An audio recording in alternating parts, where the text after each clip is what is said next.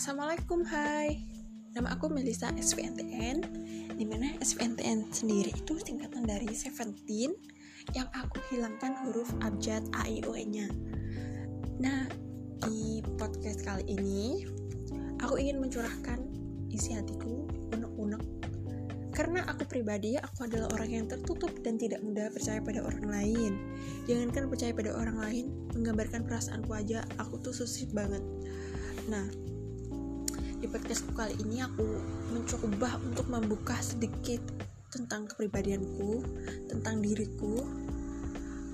Mungkin ada orang yang punya problem yang sama dengan aku ataupun doi nanti bisa mendengarkan suatu hari nanti podcastku ini.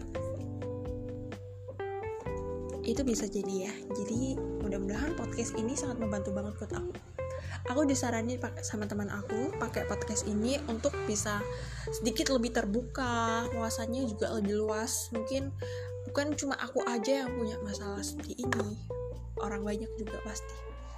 Jadi jika berkenan dengarkan podcast ini ya. Mungkin kita punya problemnya sama